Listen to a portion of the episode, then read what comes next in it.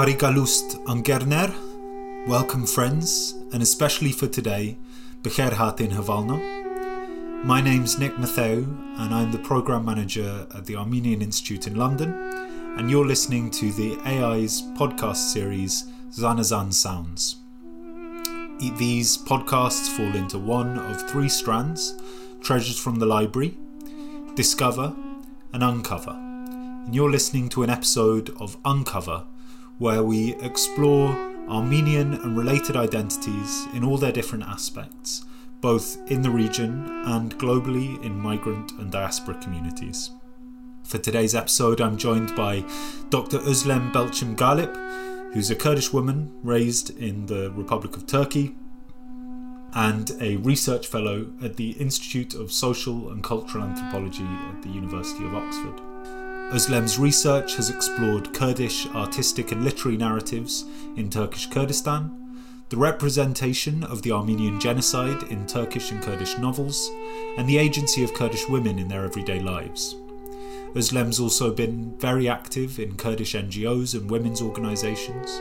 She recently published a book titled New Social Movements and the Armenian Question in Turkey, and her current ethnographic film projects explore Kurdish women's artistic and cultural practices as migrants in European countries and the experience of Kurdish women following the 2015 to 2016 conflict in Turkish Kurdistan. So I'm very happy to be a part of your podcast series. And so yes, so I mean it looks like like I've done a number of different research, but I would like to talk about how I kind of um, got interested in doing something about Armenian studies. I, am Kurd, so basically many people know that uh, there's really very um, tricky, strong, and uh, very kind of tempting relationship between Kurds and Armenians. First of all, we share the same land, and there are a lot of um, cultural aspects that that we share. I mean, um, and as, and especially like when you live in Istanbul, actually, a couple of um, neighborhoods, especially that you always see the Kurdish and um, Armenian young people. They always hang around together. So I was one of them. So one of my really best friends was Armenian, and we were always just, you know, she was taking me to Agos, and I was taking her to Özgür Gündem, you know, and uh, we were always going to the demos together. But I have never thought about uh, working on them. It was the time when I started to do uh, my PhD on Kurdish novels at Exeter, and uh, first I had this tattoo actually, so I have an Armenian tattoo, uh, which I have had for I don't know, like maybe for 15 years now. It's it's Meyer, so mother, on my wrist. And um, it is an interesting experience because I was thinking of doing a tattoo meaning mother. I didn't want to have it in Turkish or Kurdish or in English or any other languages. And I, I, for, for, for a number of years, I still can't explain why I picked Armenian actually. But I did really have very nice experience with with it because I've been to whenever you know I went to a country for research or for for academic presentations, I met a number of people who kind of read it. So it was really nice. Just imagine you were kind of in Chicago in a Starbucks, you're just grabbing coffee, and then someone says, "Oh, mother." Then I said, "Oh my God, you can't read it? Like, are you Armenian?" She's like, "No, I'm American." Like, but I'm working on Armenians, you know, or you're just letting one of your rooms in Exeter and then a student comes in and then says, hmm, mother. Like, how can you read? Aren't you Georgian? He said, like, I'm Romanian living in Georgia. So anyway, and then in Stockholm, there was a pianist player, you know, he was just playing the piano and then was just passing I was just listening to him like this. And then he saw my tattoo and then said, Oh, mother, Meyer. And then again, he wasn't even Armenian. So anyway, so I had like nice, uh, you know, interesting um, stories like this. So I first had my tattoo. Then I think my tattoo kind of dragged me into this because it's, it's quite kind of related. And um, so I was invited to a conference in Oxford uh, organized by Turkish Studies um, talking uh, to be to talk about Kurdish novels. So by Laurent Mignon. So and Theo uh, Van Lint was the moderator. The, the thing is like one yeah I want to ask a question and then I raised my hand and someone just screamed and she was so thrilled and she said oh you have an armenian tattoo. It means like mother. And and then i said yes. That, that's right. And then you know i asked my questions. Then you know it was really a marvelous um, atmosphere. And then i started talk um, to theo. And then he, he told me like what are you thinking of doing i said i don't know what i'm gonna do as my like for my postdoc but I think I should do something about Armenians as well. And I think I should do uh, something. So I started to think about um, Kurdish literature in Soviet Armenia and after the establishment of, um, you know, Republic of Armenia.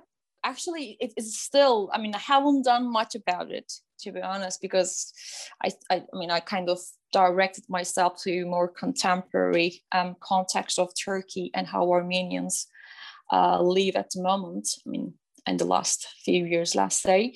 Uh, but I did um, come to, I, I, did go to um, Yerevan. So I was there for a couple of weeks and I, I visited Kurdish villages. And uh, so to just give a background, um, Kurdish actually culture kind of, or literary culture especially flourished in Soviet Armenia. And um, the first Kurdish novel ever was written in Yerevan in 1935. It's called um, Shivana Kurmanja, it means uh, Kurdish shepherd. And uh, there are a number of Kurdish uh, novels written in 1940s, 1950s. So they are the first Kurdish novels. So yeah, of course I knew them because I've done my PhD on Kurdish novels. So, and I had really um, a big chunk of um, section on Armenia as well. So uh, so these these Kurdish authors are the exiled um, Kurdish Yazidi uh, who kind of had to flee, you know, from um, Muslims um, massacres like hundred years ago, and some of them were more recent, um, kind of let's say refugees or migrants, but these writers like kind of they've been living in, in Armenia for more than um, more than hundred years, and they're fluent in Armenian and uh, encouraged at the same time. So I really uh, enjoyed. Um, I worked on that one. I wrote um, a chapter, but I think then I start to feel like I have, you know, I'm more into contemporary context rather than, you know, historical archives. Like because it's not like the problem is over. I mean, it's not like we have had this Armenian genocide in 1915 and then you know, uh, it's just over. I mean, still there are a lot to discuss about right now, and the young people are struggling. I don't know, like how many years, like thousands of young people are kind of um, young um, Armenian people uh, leaving um, Turkey now, and it's it's very tragic because they were they were the ones who could really kind of um, maintain Armenian identity um, in Istanbul. And um, they had newspapers and you know local magazines and even radio. Um, and then i was friend of them as well and now i see them like living in different i mean of course you can't blame them i mean they're they're just you know a number of armenians of course there are so many turkish and kurdish people had to leave Turkey after um, this so-called military coup in um, 2016. So anyway, it was a time when I started to think about new social movements um, happening in, in Istanbul. I have had so many kind of criticism about the reviewers actually saying that what you claim is not new social movement. So okay new social movement but but by its term it means like you go to the streets you do demos you know and um, you know trying to get this public engagement on certain topics. Um, of course you use internet you use social media to get you know wider attention then then i said no you have to really expand this term because what have been done after Hrant Dink who was killed um, in, in 2007 um, they're all actually part of this new social movement. It's a, it's a new face of new social movements because um, because I was you know visiting Istanbul quite often and I and each time when I was there I was just going to different concerts, uh, theaters, you know, uh, plays and um, I don't know, talks and uh, very artistic, you know, um, you know, productions um, on Hrant Dink or, you know, trying to get attention to the Armenian genocide. So, so this book kind of um, was based on a postdoc project uh, funded by Calouste Gulbenkian. So I'm, I'm really um, grateful for the opportunity that they, they provided. But during this postdoc, actually, the thing that's that's the really nice thing about doing a research because when you start doing something, um, you just think you know you know what you're gonna do. But uh, like I'm, I wasn't supposed to write actually um, kind of Armenian genocide in Turkish novels, Armenian genocide in Kurdish novels. But when I was actually reading Kurdish novels for my PhD, then I realized all the Kurdish authors were kind of referring to Armenian genocide. Mm. And you know, it didn't stop me thinking. I mean, these these these guys living in diaspora, they're trying to kind of record Kurdish language in, in, in writing because we're basically more oral, uh, you know, literary um, people. And why why they have so because they they do talk a lot about Armenian genocide. So and then I decided, okay, I should really write something about this one. And so I wrote that article. So it wasn't a part of my poster, but you know, it just um, you can't stop thinking why these authors have this um, kind of subtopic and uh, because yeah there are so many reasons of course. I mean the article was published by holocaust and um, genocide studies a, good journal and some of them feel very guilty for what their great grandfathers have done or some of them feel that they kind of uh, they're going through the same uh, what armenians you know have gone through 100 years ago. So but it, it doesn't matter. So they're acknowledging it and and and it's happening quite recently. I don't. I'm not talking about a novel written 50 years ago. I'm talking about a novel written like five years ago, uh, even by young people. Because that's the thing, you know, all the all these peoples in Middle East or in Turkey, especially, they just want to record it because so many things are you know happening, and uh, the official um, history is completely um, you know wrong and different. So. Um, the authors feel like they have this duty to record it so. Armenian genocide was one of them. Absolutely. And and then uh, I had the strong urge to see what Turkish people think about Armenian genocide in their literature. Um, it's also tricky because I really had very bad um, criticisms by the reviewers. Of course, we don't know the reviewers. So it was published by Turkish Studies Journal, which is also a very good journal. I really appreciate the editor, the chief editor, um, an American based in America, um, because all the reviewers were kind of against me, especially one of them. Um, because it was a time when kind of people were kind of open about talking about, you know, uh, of course, they, they, all have different names for genocide. And because we have these authors like Elif Shafak or Orhan Pamuk, who kind of talked or touched upon the topic. So they just feel like, okay, there is this like liberal, free environment within Turkish literary circle. So why I say that um, there isn't, you know, because I, I, I, what I did say in my article is Turkish literature is completely different from Kurdish literature because they're I'm going to be very simple. Yes, kind of. But some of them were saying this. Yes, we killed Armenians because we had to, because they were kind of collaborating with kind of Russia, or one of them says, no, we didn't kill them at all. So what I'm trying to say, I mean, they weren't confident, you know, they weren't kind of facing what happened 100 years ago. And the reviewers, especially one of them was really against it because she was just thinking that the, the environment is more liberal. But of course, my argument was, yes, they might be liberal. They might give this um, kind of interviews, this um, journals or newspapers, but it doesn't mean that they write like this in their novels. I mean, you, you won't see any article or any kind of sorry not article any any book any novel published by Elif Shafak or Orhan Pamuk I mean, the, I mean, they don't have to. That's another thing. They're doing something fictional. But so um, then, yeah. So I wrote these two articles, um, which were in the part of my postdoc, Um, but as I said, you just you you know you can't stop thinking about that. Um, you need to write it because it has to be heard and read by by people um, who have no idea about it there's a few things to i think to pick up yeah. on there that you've like you really identified so many um, of the essential strands that connect the kurdish mm-hmm. and armenian experience um, mm-hmm. but really also in diaspora i think one thing I, I like as well as literature um, yerevan has played such a strong role in kurdish music mm-hmm in, yeah. in Radio Yerevan. Yeah. Um, uh, yeah. One of my favorite songs by Ciwan Haco is called Yerevan. Um, uh, Yerevan. Exactly. it's, it's actually it's, one of my favorite one either. Yeah.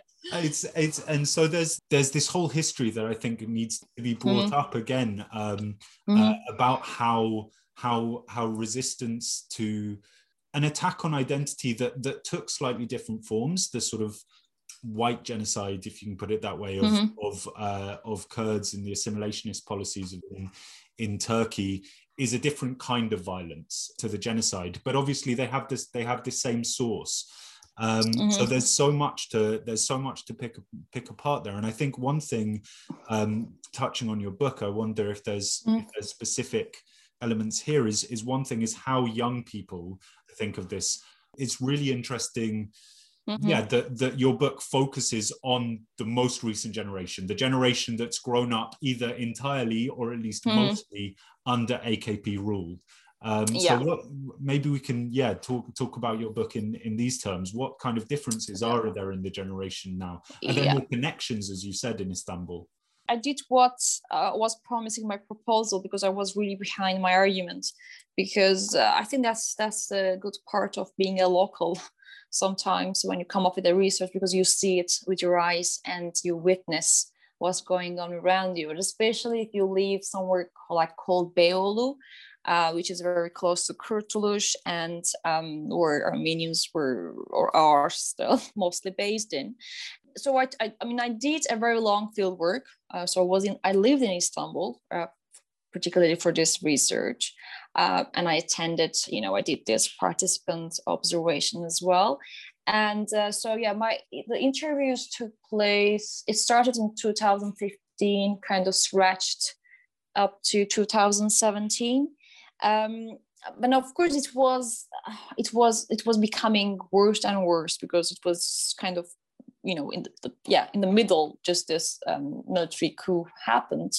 And uh, we were just you know talking a minute ago. I don't i don't think i could do this book. I could write this book right now or i could do this interviews right now um, considering the situation because while i was just going through the list the people that i interviewed let me just count like i mean um, they're not anonymous by the way so i can tell who they are.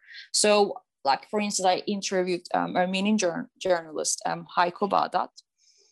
So what kind of I visited him in his office and we made an interview and we talked about everything. And then now he's in in he's a he's a refugee in in, in Germany, and he's under threat, and um, and he's kind of um, under protection of German um, security officers and the other name is Selahattin Demirtas. You know, I interviewed him. Of course, I have all. Um, the reason I picked those people weren't just because they were public people, because anyone who has contributed this series of need social movements.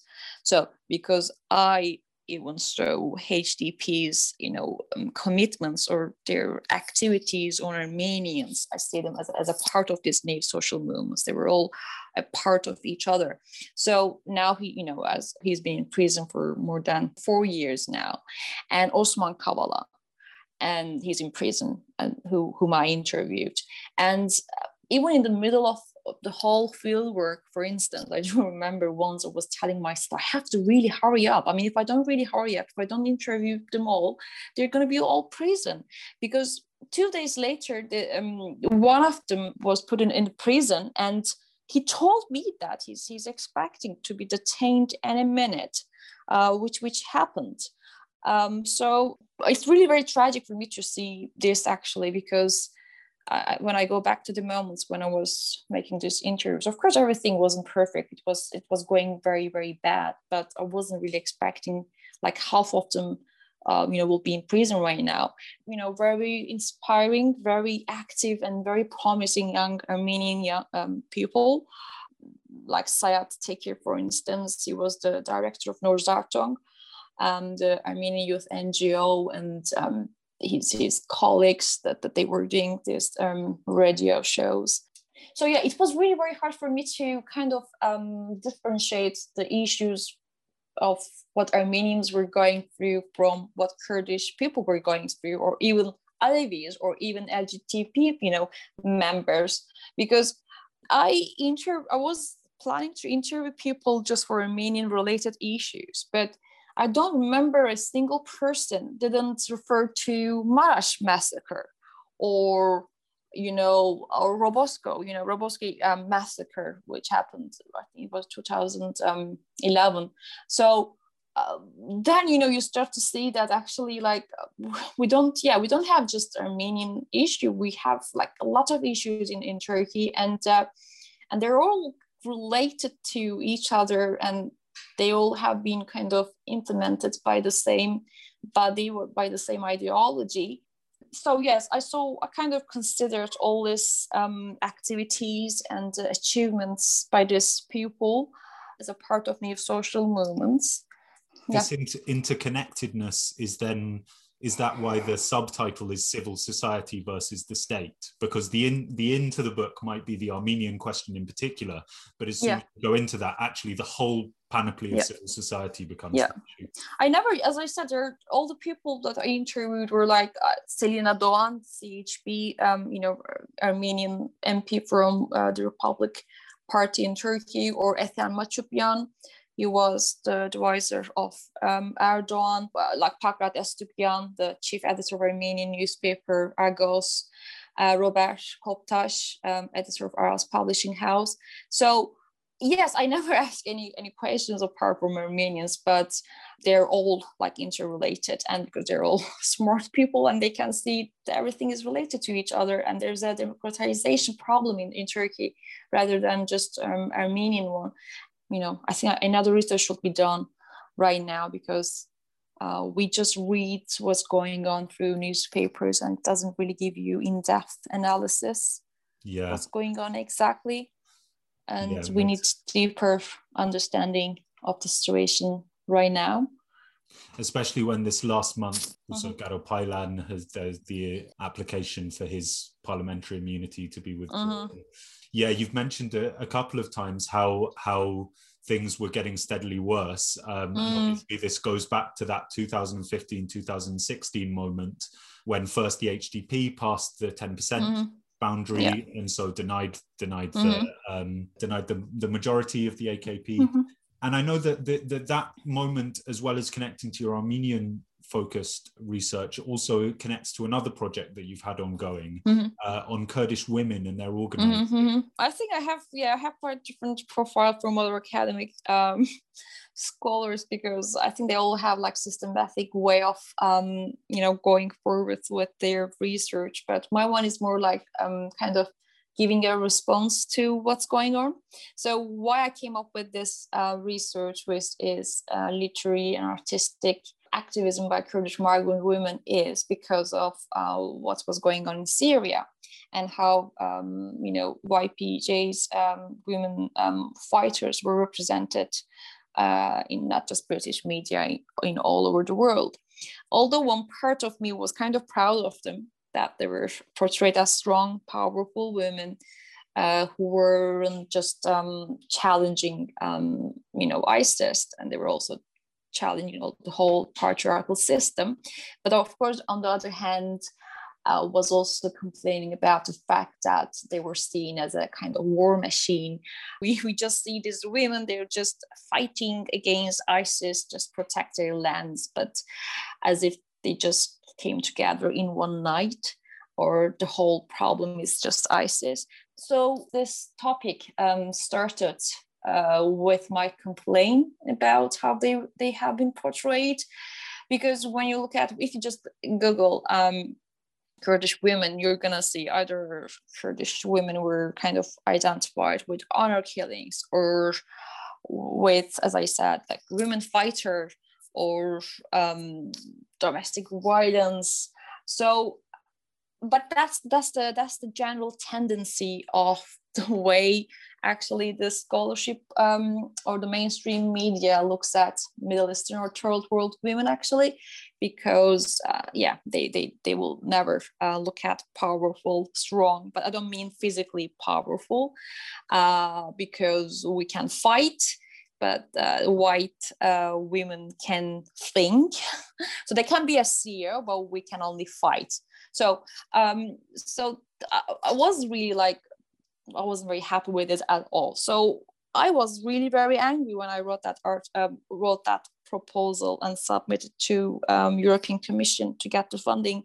And when you read my proposal, you can really see my anger uh, because I was kind of blaming them because you're providing money to these scholars or these agencies and they, they just write things about me and, and they don't represent me or you kind of misrepresent us but why you don't see me? I mean why you don't see my friends? Because we don't confirm your uh, you know orientalist uh, point of view your you know colonial uh, perspective because that will challenge your power which is true because uh, of course there is i'm also aware of the fact that because i'm working on kurdish migrant women I might give a message that this European uh, countries they, they support these women, so they they are lucky to be in Europe, and that's why they're successful. You know, um, so of course you have to be really very alert as a, as a scholar when you write things. So I'm very critical about the way they also uh, represent successful migrant women as well. And they all confirm their integration policies uh, as if those who are housewives are failures, but those who are artists are the successful ones because they did what they were supposed to do. So anyway, so now I'm I'm, I'm kind of facing another issue right now because I don't want to give that message either because it's also not true. So I came up with this proposal, as I said, because I wasn't happy with the way Kurdish women have been represented. But of course, when I was digging up about this particular topic, I just realized actually no, nothing has been done on even Armenians, even you know um, Iranians or any other Middle Eastern or even Asian or African. I mean, why there is nothing about this women? It's all about, as I said, the domestic violence or war. I mean, yes, there are a lot of wars going on in Middle East, but the more we we write and the more we stigmatize and of course these women they they've been always portrayed as the as a victim as a passive you know part of the whole war and uh, conflict situation. Um, so i make quite broad discussions about how actually uh, western kinds of powers or colonial powers kind of see they want to see um, migrant women they're just, as I said, the, the typical man bred winner women taking care of a couple of children at home. This is this is how they they see. Um, so uh, so what I'm I'm doing right now. So I interviewed up to 40 women in five EU countries, and I didn't really choose a particularly political um, Kurdish activists because we know them. I mean, it's not like we know them very well, but I don't I don't want uh, Kurdish um, activism just to be identified with political activism. Yes, I interviewed like two Kurdish MP based in European parliaments, but I didn't increase that number because, as I said, I mean, you, they can be an artist, they can be a filmmaker, they can be an actress, because they can be anyone. I mean, this whole um, identification is it's, is really harming this, damaging this this this women, and there's very terrible generalization and stereotyping, and I didn't want to contribute to that. So my project became kind of a space where I could raise voices of women um, who have been there actually the people like the filmmaker that I interviewed based in Stockholm, she has made a number of very successful films, but nobody knows her because, as I said, success through a film just didn't mean anything to um, to mainstream media because you know she's going to be at the same level with a Swedish, you know, white women. So, yeah. uh, so there's there's a lot of um, um, you know reasons for not kind of presenting her, but a fighter. So, what is Kurdish identity? You know, it's also very controversial because this this women they don't do things in Kurdish necessarily, but I still consider them as as Kurdish um, artists. So I um, made a film like an ethnographic film. And um, so yeah i have like six women's profile in the in the film. And, and as i said i'm trying to look at the whole situation from different angles. So my criticism is not just about european countries and their you know failed integration policies. It's about kurdish um, people's expectations from these women as well. So hopefully I, I try to you know balance two different sites as well there's so many nuances here because as the Kurdish women's movement becomes more and mm. more globally known, even beyond the mm. YPG fighters, that acts as a as a pigeonhole that, that, that Kurdish women mm. get put into. Just being recognised on an on an equal mm-hmm. plane without the particularity of oh Kurdishness means that yeah, a lot of really really inspiring mm-hmm. women uh, don't don't get recognition. It's um it's just mm-hmm. one more way of being of being put into a compartmentalized category. This then opens up the last question. We're going to be uh, asking all of our all, all, of our guests, all of our participants in this series, um, to answer this question at the end of the the discussion. Uh, and really, it's it's a question for you to make of um, of it what you will. So, what does identity mean to you? I'm going to put everything aside, and I, I'm going to give you a very honest, personal opinion of my sense of identity based on my experience. It keeps shifting, definitely. It keeps changing, and um, there were times when they were kind of contradicting with each other. So I can't say there's a there's a you know whole harmony and going on in there. So there there have been quite um, contradictions as well. But I'm I'm trying to adapt myself into the new situation and my new um, identity aspects as well. For instance, now I have this migrant dimension of identity kind of added into my current identity. So the research really made me realize uh, very really important um, things about identity like how you really really make sense of yourself and how you really see yourself. I've done dna test to be honest and i mean i didn't know why I, I, attempted to do that and it looks like uh, there's a high chance that i might be azeri or georgian. Yeah according to my dna test i'm just 3% middle eastern so I'm 97% I'm West Asian, which is Georgia and Azerbaijan. So why I'm telling you this, uh, what has changed since I found out this? Nothing. Still, whenever I meet people, I keep saying that I'm, I'm, I'm from Middle East. Whenever I say I'm from Middle East, I can't stop thinking about this, um, the documents where I saw just 3%. And then also I know it didn't really matter anything because I was born as a Kurd then I kind of uh, feel a big defender of Armenians as well, and now migrant women at the same time. And I know even if I come back to, I don't know, I go back to Kurdistan and stop being migrant, most possibly I will be doing something about migrants living in Kurdistan. So uh, it really doesn't matter where ethnically or originally, because there's no such a thing to be honest. But even if you think you're 100% um, who you are, it really doesn't matter. And as I said, if my great grandparents one day tell me, actually, you know, we are assimilated because everybody was speaking Kurdish. So when we came from Azerbaijan, so we learned Kurdish. So, but yeah, it doesn't really matter. So this is how I see myself, and um, they're in harmony. And I hope it's gonna change as well because you know, change is is, is a very positive thing.